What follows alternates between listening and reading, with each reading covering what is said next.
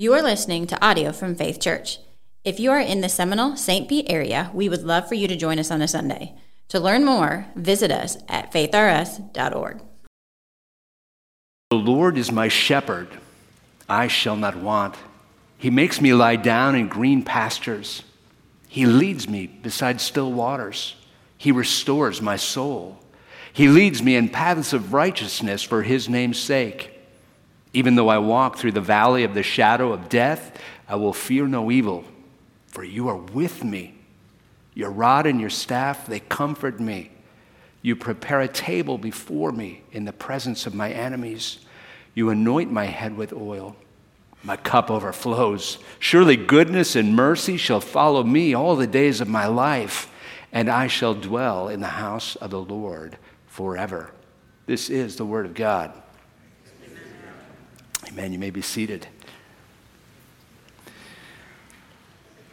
Last week we spent time in Psalm 121, and we were really drawing, uh, really just, I, I, think, something from the depths uh, of the riches uh, of the assurance of peace that God provides as we take time to focus on His character, on His attributes. We, we looked at His uh, almighty his ever present and his unchanging nature. And really, that is just such a foundation uh, for building uh, a, a, firm trust and, and, a peace. I want us to continue this week to build uh, on that foundation. All right. And so as we, we look at Psalm 23, I, I want us to kind of keep that same question in mind who is God and, and how might uh, that really transform us, right? Uh, but I want us to move even beyond uh, the idea of peace. Don't get me wrong, I believe God intends fully for us as we draw near to Him to know the peace and the assurance that comes from, from following Him. Absolutely. It's just that this morning, I want us, I really, I really want to encourage us to move not only into that peace, but, but to a, a place that is uh, marked by a more readily yielded trust. One that would propel us, really, I think, uh, to, to give of ourselves more wholly and fully to Him right? And, and really, I think that's uh, what, what we're going to see in the midst of this psalm is, is just the, the more that we draw near to who God is and reveals himself to be, the more we recognize that we can depend and trust on him fully, right? And, and really surrender ourselves more fully to him. None of us have arrived at that. So if you know Psalm 23, very well. You got it memorized. I'm, I'm glad for you. we haven't arrived at, at, at, yielding and depending upon Him, though, uh, right? And so I, I, trust that this morning uh, we can draw some encouragement and strength from this very thing, right? It's my hope uh, that whether this is a new psalm to you or whether this is something you're very familiar with, it's my hope that we'll leave encouraged and strengthened in who God is and, and really uh, have a confidence not only to, to take him at his word, but, but yield ourselves more fully to him. So um, as we do this, we're going to really, uh, really be focusing on, on two metaphors of who God is. And, and David, uh, in his experience both as a shepherd and as a king, is going to have some vivid insights into these very things, right? Uh, the, the metaphors that we'll be looking at are simply that of shepherd and that of host. And as we're going to see, we'll, we'll spend some time really unpacking the significance of these, right? That's what I want us uh, to do at the, at the onset.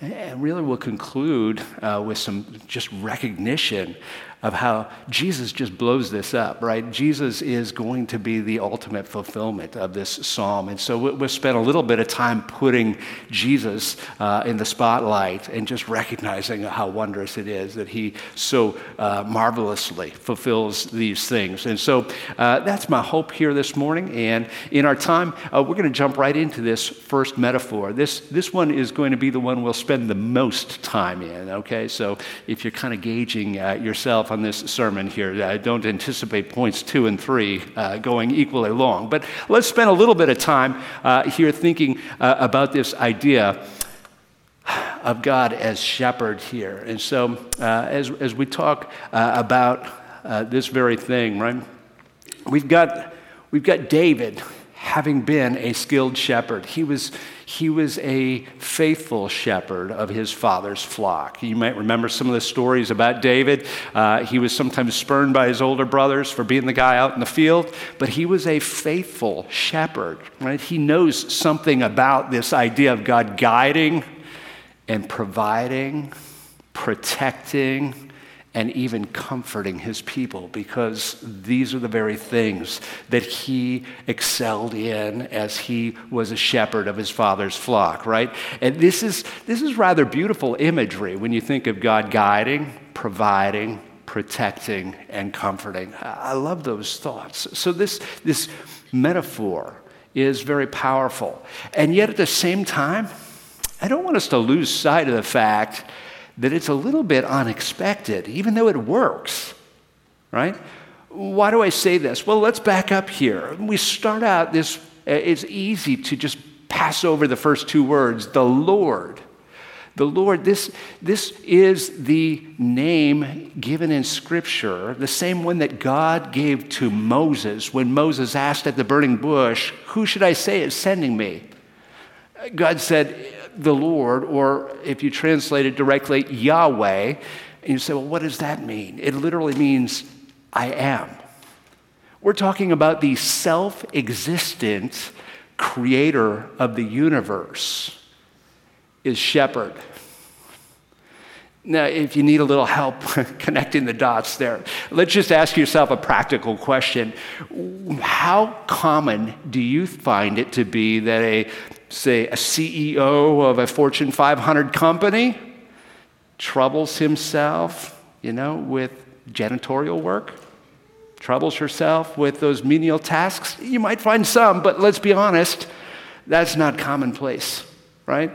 Or you need another snapshot here. How about something, say, a world renowned scholar devoting most of her time to teaching the youngest of children? Hmm doesn't really add up. We tend to delegate those tasks to people of lesser skill. I'm just saying, stop and think with me at the onset of this, even as we're calling God the shepherd. God is stooping to trouble himself in the affairs uh, of our everyday life at, at the most intimate and probably uh, societally unimpressive of measures. You see what I'm saying? Uh, let's just be honest here, and I'm not trying to step on any toes, but we even sometimes uh, look down on, say, a mom who stays home with her children, right? Well, she should be out in the career world doing something important, right? And, and I, I'm not starting a debate here, but, but I'm just saying we have a tendency to be dismissive of things that seem menial. God Almighty, the self existent creator of all, has a intimate interest in troubling himself with you and me. I just think that that is profound, okay? So I don't want us to pass that up, right? The Lord is David's shepherd. Most surprising. Well, as we think about some more elements of this, uh, I want us to remember obviously, David himself has been both shepherd and king. But here in this opening line, he's also identifying himself as in need of being the follower. And here again, we tend to disdain followers.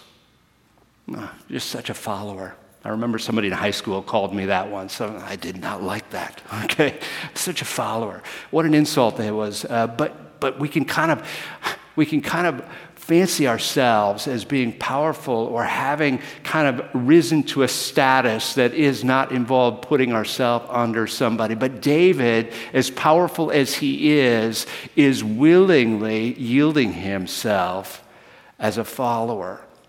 I think that's pretty profound, especially when you think about world history. How many powerful leaders readily bend their knee to put themselves under another authority. We say all the time things like power corrupts and absolute power absolutely corrupts, right? Or corrupts absolutely.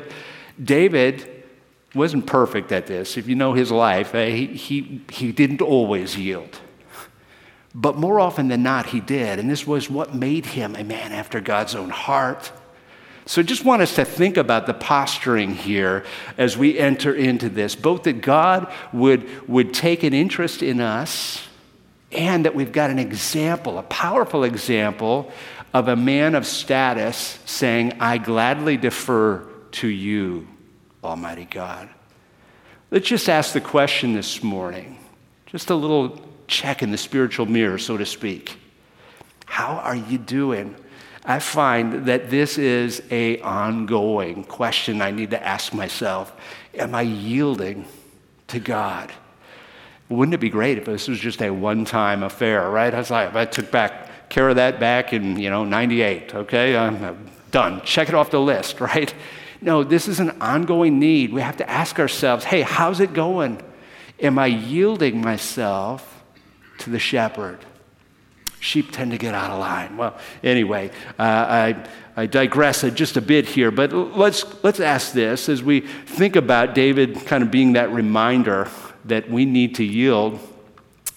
I want to I want to again uh, just ask us, challenge us uh, to think uh, about where we're at in that. But uh, the context is what I want to move to next. That context, some scholars suggest that David is writing this song uh, in the midst of his fleeing from his son Absalom. Uh, you might know, uh, if, if you're kind of familiar with the larger story, that Absalom had stolen the hearts of the nation. And now he was attempting to steal his father's very kingdom from him. And uh, again, uh, what, a, what a crazy series of events. And, and yet, even as the king has now fled the palace, King David, no longer uh, at home and with the comforts and in command on the throne, he, he is recognizing that his shepherd is leading. And what's his demeanor? What's his attitude? I shall not want. You get to that point? Clearly, clearly what we're looking at here is the recognition not that at every moment following God is going to make me happy in every way possible and that I'll never have a moment where I don't have any kind of desire unmet. That's not what we're talking about. We're saying in the big picture, I know my shepherd, my lead, my guide my protector, my provider, my comforter, has got this. And that in the big picture of things, he's not going to fail to provide what's needed here. And I think that's really important here to, to recognize I shall not want. No, the, the problem, I think, more often than not, isn't God's failing to provide, it's our wayward hearts can want things other than him. There's a little contrast there. But notice verse 2 He makes me lie down in green pastures. Here's a picture, a powerful picture of God really being one that brings us to what is needed. And he may bring us through some, some arid places, so to speak. The, the shepherd's scenery uh, in Israel is, is one, uh, oftentimes, a very desert, wilderness kind of uh, sur- surroundings. And uh, don't think Sahara Desert, but do think very arid, very dry. It may be a little bit of a journey, but this shepherd will faithfully lead on. And in this leading, right? Even beside still waters. He restores my soul. This isn't to be overly spiritualized, maybe at the front end with David's discussion. He's talking about a refreshing or a reviving uh, of our being. I think we can get to a spiritual element here down the line. But nevertheless, he leads me in paths of righteousness. This is very clearly talking about He leads me in dependable and sure paths. His ways will bring about what is needed. His paths will bring the green pastures and, and all that I need. And in this, right, let's just be clear. I think even for those who are longtime Christians, sometimes life kind of shakes us up. And we begin so quickly to wonder and to doubt. Where are you in the midst of this, God? This isn't how I would have scripted it. Are you good? Do you know what you're doing? Uh, I know, I know. Listen, it's Sunday morning. We're not supposed to say things like that. But, but de facto, our hearts on a roller coaster can struggle with those kind of doubts, right? And listen, you know as well as I do, uh, we've heard enough conversations where people with heavy souls will, will register their complaints or their distrust and doubts about God rather openly.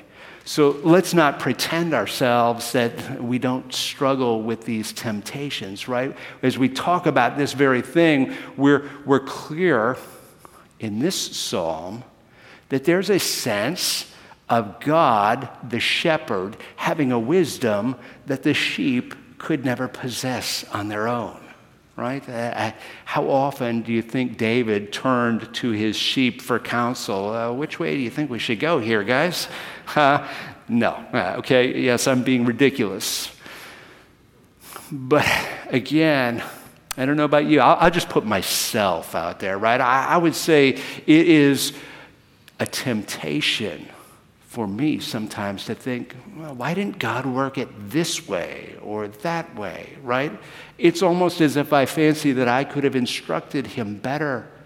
We need to take David's cue here and recognize the shepherd knows. David's got a unique vantage point here, right? I mean, he's calling himself one of the sheep, but knowing the mind of a shepherd intimately it, gives him a leg up in describing how uh, an all knowing God might have a better vantage point uh, than the limited perspective of the sheep. And I think it's a great comparison for us. Sometimes when I'm tempted to instruct God, it's like I should just remind myself, Eide, you're a sheep, okay? Let the shepherd lead, right?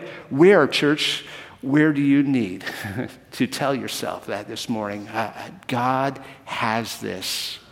Let me rest in the goodness of his lead. He leads me in straight paths for his name's sake.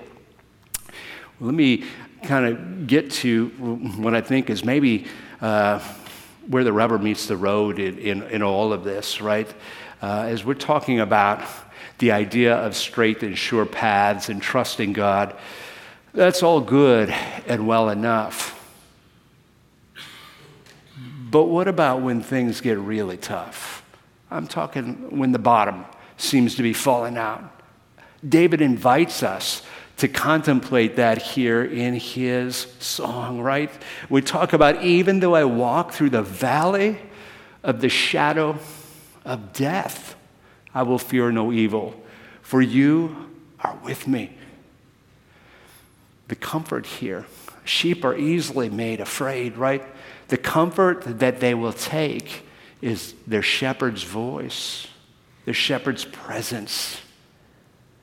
The shepherd will lovingly at times pull them in. That, that rod and that staff, that rod is used as a, a weapon to deter uh, predators and the staff used to draw the sheep back in. Maybe they're, they're getting off path, they're running away. Maybe it's in fear, maybe it's in boredom, but they're, they're leaving the protective presence, right? God, in His love, is willing and able to pull us back in and he is more than able to take care of the predators uh, of our, our souls, so to speak. And in the midst of this, though, let's get back to it. What about those dark moments?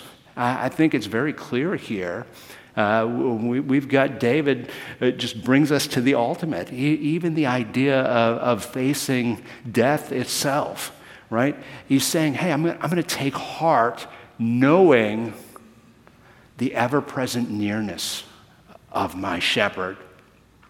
And in the midst of all of this, right, I, I would just, I would want us uh, to recognize that in all of this, that the tense has even shifted here. So this is going to be important. We, we kind of unpack the, the shadow here in a minute.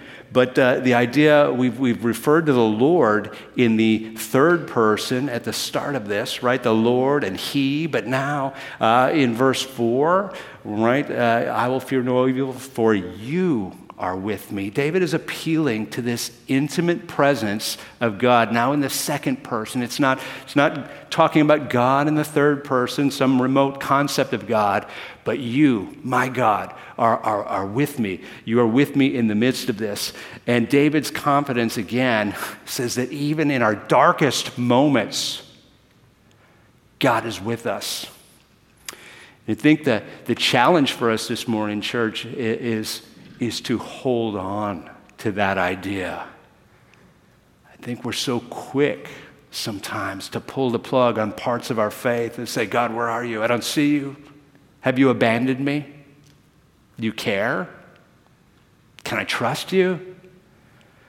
Even in the darkest moments, David's saying, Yes, profoundly yes. Fight to see that he's present. I, I love what scholar Derek Kidner had to say here about this metaphor. He says, setting aside this metaphor, only the Lord can lead a man through death. All other, um, I'm sorry, uh, through death, all other guides turn back, and the traveler must go on alone. Again, the, the point I'm making here is God's not leaving. Uh, he's going to actually travel through that valley with us. And, and he'll do it for death, and he'll do it for everything lesser than that as well. He won't leave us, he won't forsake us. Do you know that's one of the profound differences between the Christian faith and every other worldview? Every other religion and philosophy for living involves us mustering up strength either individually or collectively as a human group and trying to find our way out of our own problems. But here, David is putting the spotlight on a God that never leaves and even in the darkest moments has committed himself to walking through the depths of that valley and out the other side with us. Folks, I, I believe God would want us to take heart and courage in that very idea this morning. He is profoundly present regardless uh, of our circumstance. I know that there are some here this morning, some that are, are battling for life. Others, others have just experienced a heartbreaking loss of life. And, and in both cases, uh, my heart is heavy uh, with our fellow congregation here we're a community, and, and, and these weights are, are real, right? Uh, what I don't want to stand up here and do is give platitudes, right? Some kind of, I don't know, little, little trite saying that is supposed to be a quick band aid on things. No, I'm not talking about that kind of thing here this morning when I say God is profoundly present, right? Uh, but I, I want us to recognize that if we take this idea we can, we can literally, uh, you know, put our full trust in Him in the midst of our valleys. A few years ago, a few years ago, my family uh, and I, uh, we walked through a real dark valley together. It wasn't the kind of valley that I describe as the shadow of death, but it was pretty dark. The trial, the moment that I'm describing, I would say it was something for probably the better part of a week. My heart had been so gripped, and you know how, how your heart can be gripped uh, at times where you feel it, you, even in your gut, right? It had been so racked, right, that, that for several days I couldn't think of really anything but the crisis at hand. Hard. And then what I wasn't really prepared for, even though some of the intensity of that lightened some. It probably several months, several months worth of just kind of feeling the weight of that. And there'd be maybe just moments, moments of a little bit of freedom from, from thinking about things, but boom, just like that, something would bring me back and my mind would be racked with the weight of it again.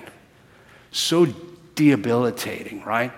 I can, I can tell you honestly that while I didn't doubt God, I didn't think He had abandoned me, I think I honestly asked myself and, and really doubted would I ever be able to have a moment of lighthearted joy again?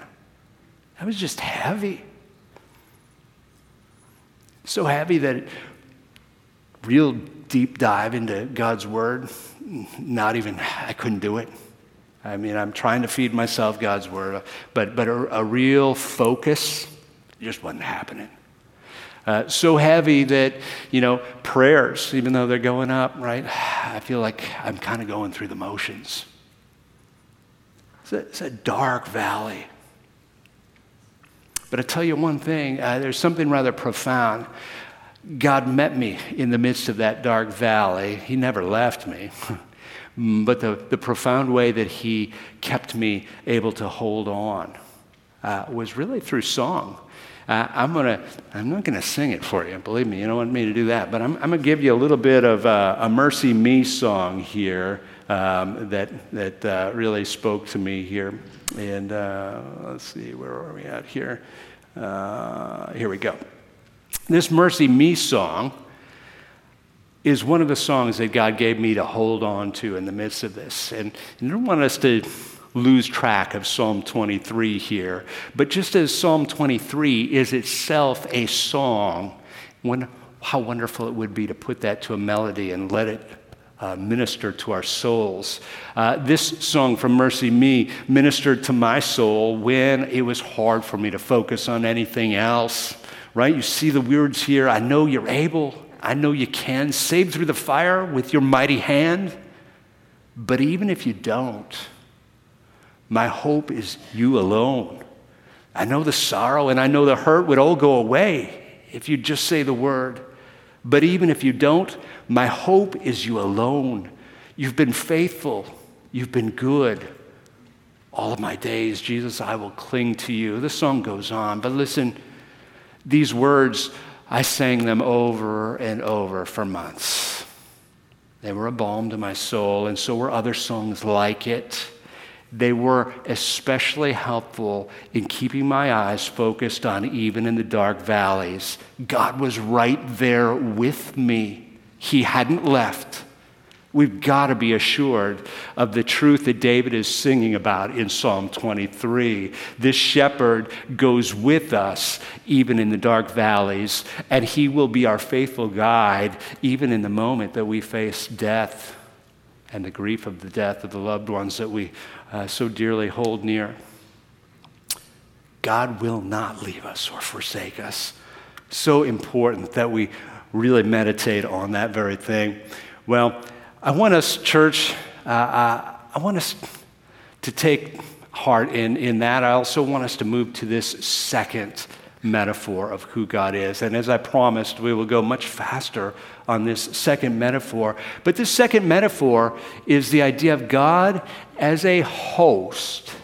And I, at first, was a little bit unsure if I wanted to use the word host because I don't want you to get confused with, you know, the position of at a restaurant where we say that minimum wage job or something. We're talking about a powerful host, right?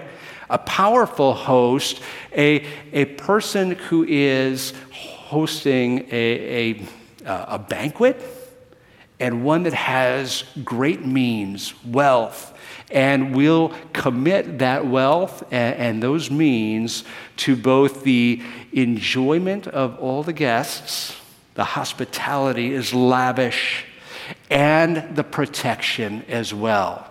And David would have known something about this role as well, having been a powerful king who would have had many in his house and banqueting with him at his table.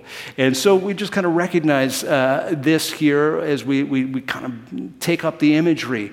The cup overflows. David envisions a situation where God's goodness to him is as a host who just keeps filling that cup up. In fact, it's, it's lavishly to the point of ridiculousness. That cup is overflowing. Uh, there is so much abundance, right? And in the midst of this, the anointing of the head with oil, which would have been a tradition, uh, you know, in, in the Middle Eastern culture, right? And, and it's just a, a no expense spared, a lavishing, uh, a goodness of experience And in the midst of this, even the enemy is at the table. And David's on the run from Absalom. I don't know if he has Absalom in mind, but he envisions a situation where this host is not only providing for everything that is needed, but is able, fully able, to protect every one of his guests.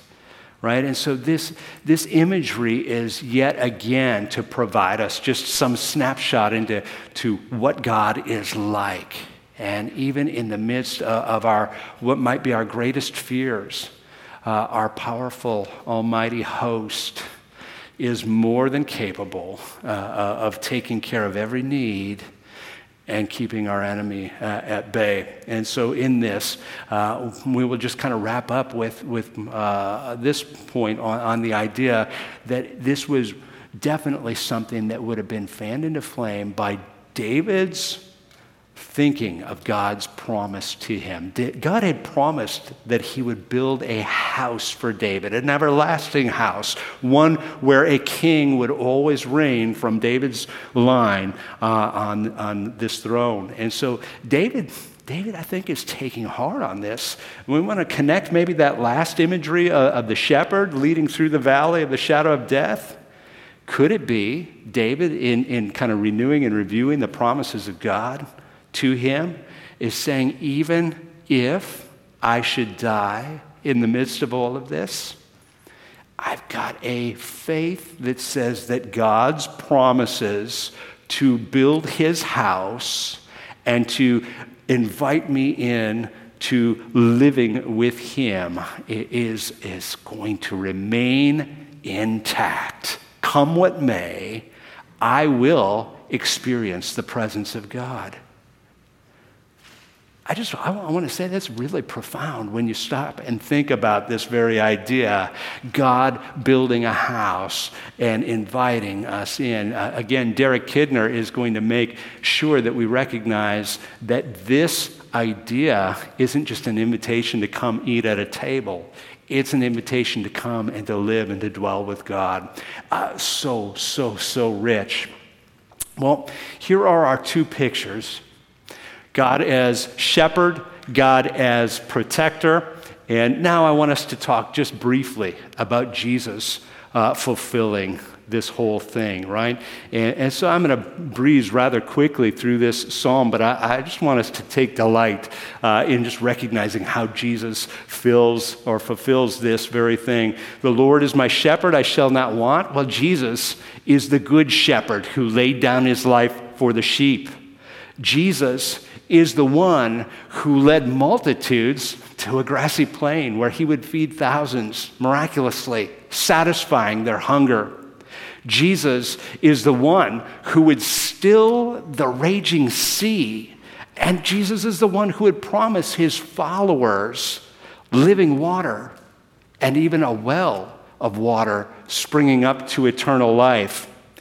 Jesus is the one who promises to wipe every tear from our eyes. He does, Peter says, restore the soul. Well, we can go on here. He leads me in paths of righteousness for his name's sake. It's clear that Jesus is the Lord of righteousness, and he faithfully leads his followers to the Father. His gospel even provides righteousness for his followers through faith. So, so, so rich. Talked about the valley of the shadow of death. I think it's profound that Jesus is both Emmanuel God with us. And if you look at some of the passages in the Gospels, uh, we would recognize that literally God with us is seen as the light of hope that dawned upon a people living in the darkness. Some of the Gospels even mention that darkness as the shadow of death. Profound. The rod and the staff, well, Jesus is one who disarmed hostile spiritual forces and he will easily defeat those who oppose him at his second company, coming. Jesus is the one who will prepare or have the, the, the, the, table prepared, as it were, the banquet of the bride, uh, really the, the marriage supper of the Lamb. And in his presence, there is uh, going to be, uh, you know, perhaps uh, an accuser of our souls. Uh, Romans 8 makes it very clear that Jesus will silence that voice of the accuser, right? And so just uh, putting a little comparison there. You anoint my head with oil, my cup overflows. Jesus qualifies us to receive uh, every spiritual blessing in the heavenly places. And so we, we kind of recognize uh, there's an overflowing of God's lavish blessing. And finally, here, as we think about his goodness and mercy, Jesus is going to be the one who enables us to enter in and remain in God's holy presence. And his enthronement means that God will dwell with us forever. Do you see the richness of this? We've got a shepherd host and Jesus fulfills all of this in such profound, profound ways. My, my question for you uh, as, as we kind of wrap up really is the idea, or the question uh, is, is do you hear his voice? Jesus says very clearly, My sheep hear my voice, and I know them, and they follow me. Do you hear? Are you following? None of us, none of us can say a perfect yes to that. For some, hey, maybe you've never oriented uh, your, your ears to hear and, and your, your will to say, hey, not mine, but yours be done, as we sang earlier uh, with the Lord's Prayer. I, I want to just encourage you make Jesus your Lord and Savior. But for many of us, hey, you'd say, I, I am trusting in Jesus. M- my hope, again, is that the things we've looked at in the picture of God as both shepherd and host will encourage you to dig deeper and really to, to press in uh, to following Him with a, with a confidence and a greater desire to yield yourself to Him. Would you pray with me? Heavenly Father, we just give you thanks this morning. We thank you for these wonderful pictures of who you are. We thank you, Lord, that though you could choose to portray yourself as, uh, as just completely almighty all the time and, and no other uh, kind of a, a, snapshot, no, Lord, uh, you don't leave it at that. You are almighty. But Lord, you make it so clear that you are intimately involved in the day to day details that you are present with us even in our most difficult moments, and that you are committed to guiding, to providing, to protecting, and to comforting us. And assuring us, Lord, with the fullness of your resources, we thank you that you make that very evident, having taken care of the biggest need we've had the weight of our sins against you Lord, having swallowed up in sin and death, Lord, I pray that you would just give us confidence that you are indeed the one that can lead us through the darkest valley. And give us, Lord, hearts, hearts that are willing to take you at your word. Help us to step out in a greater trust. Help us, Lord, with a humility to more fully yield ourselves to you. Give us delight in the goodness of who you are that we might glorify your name. We pray these things in Jesus' name. Amen.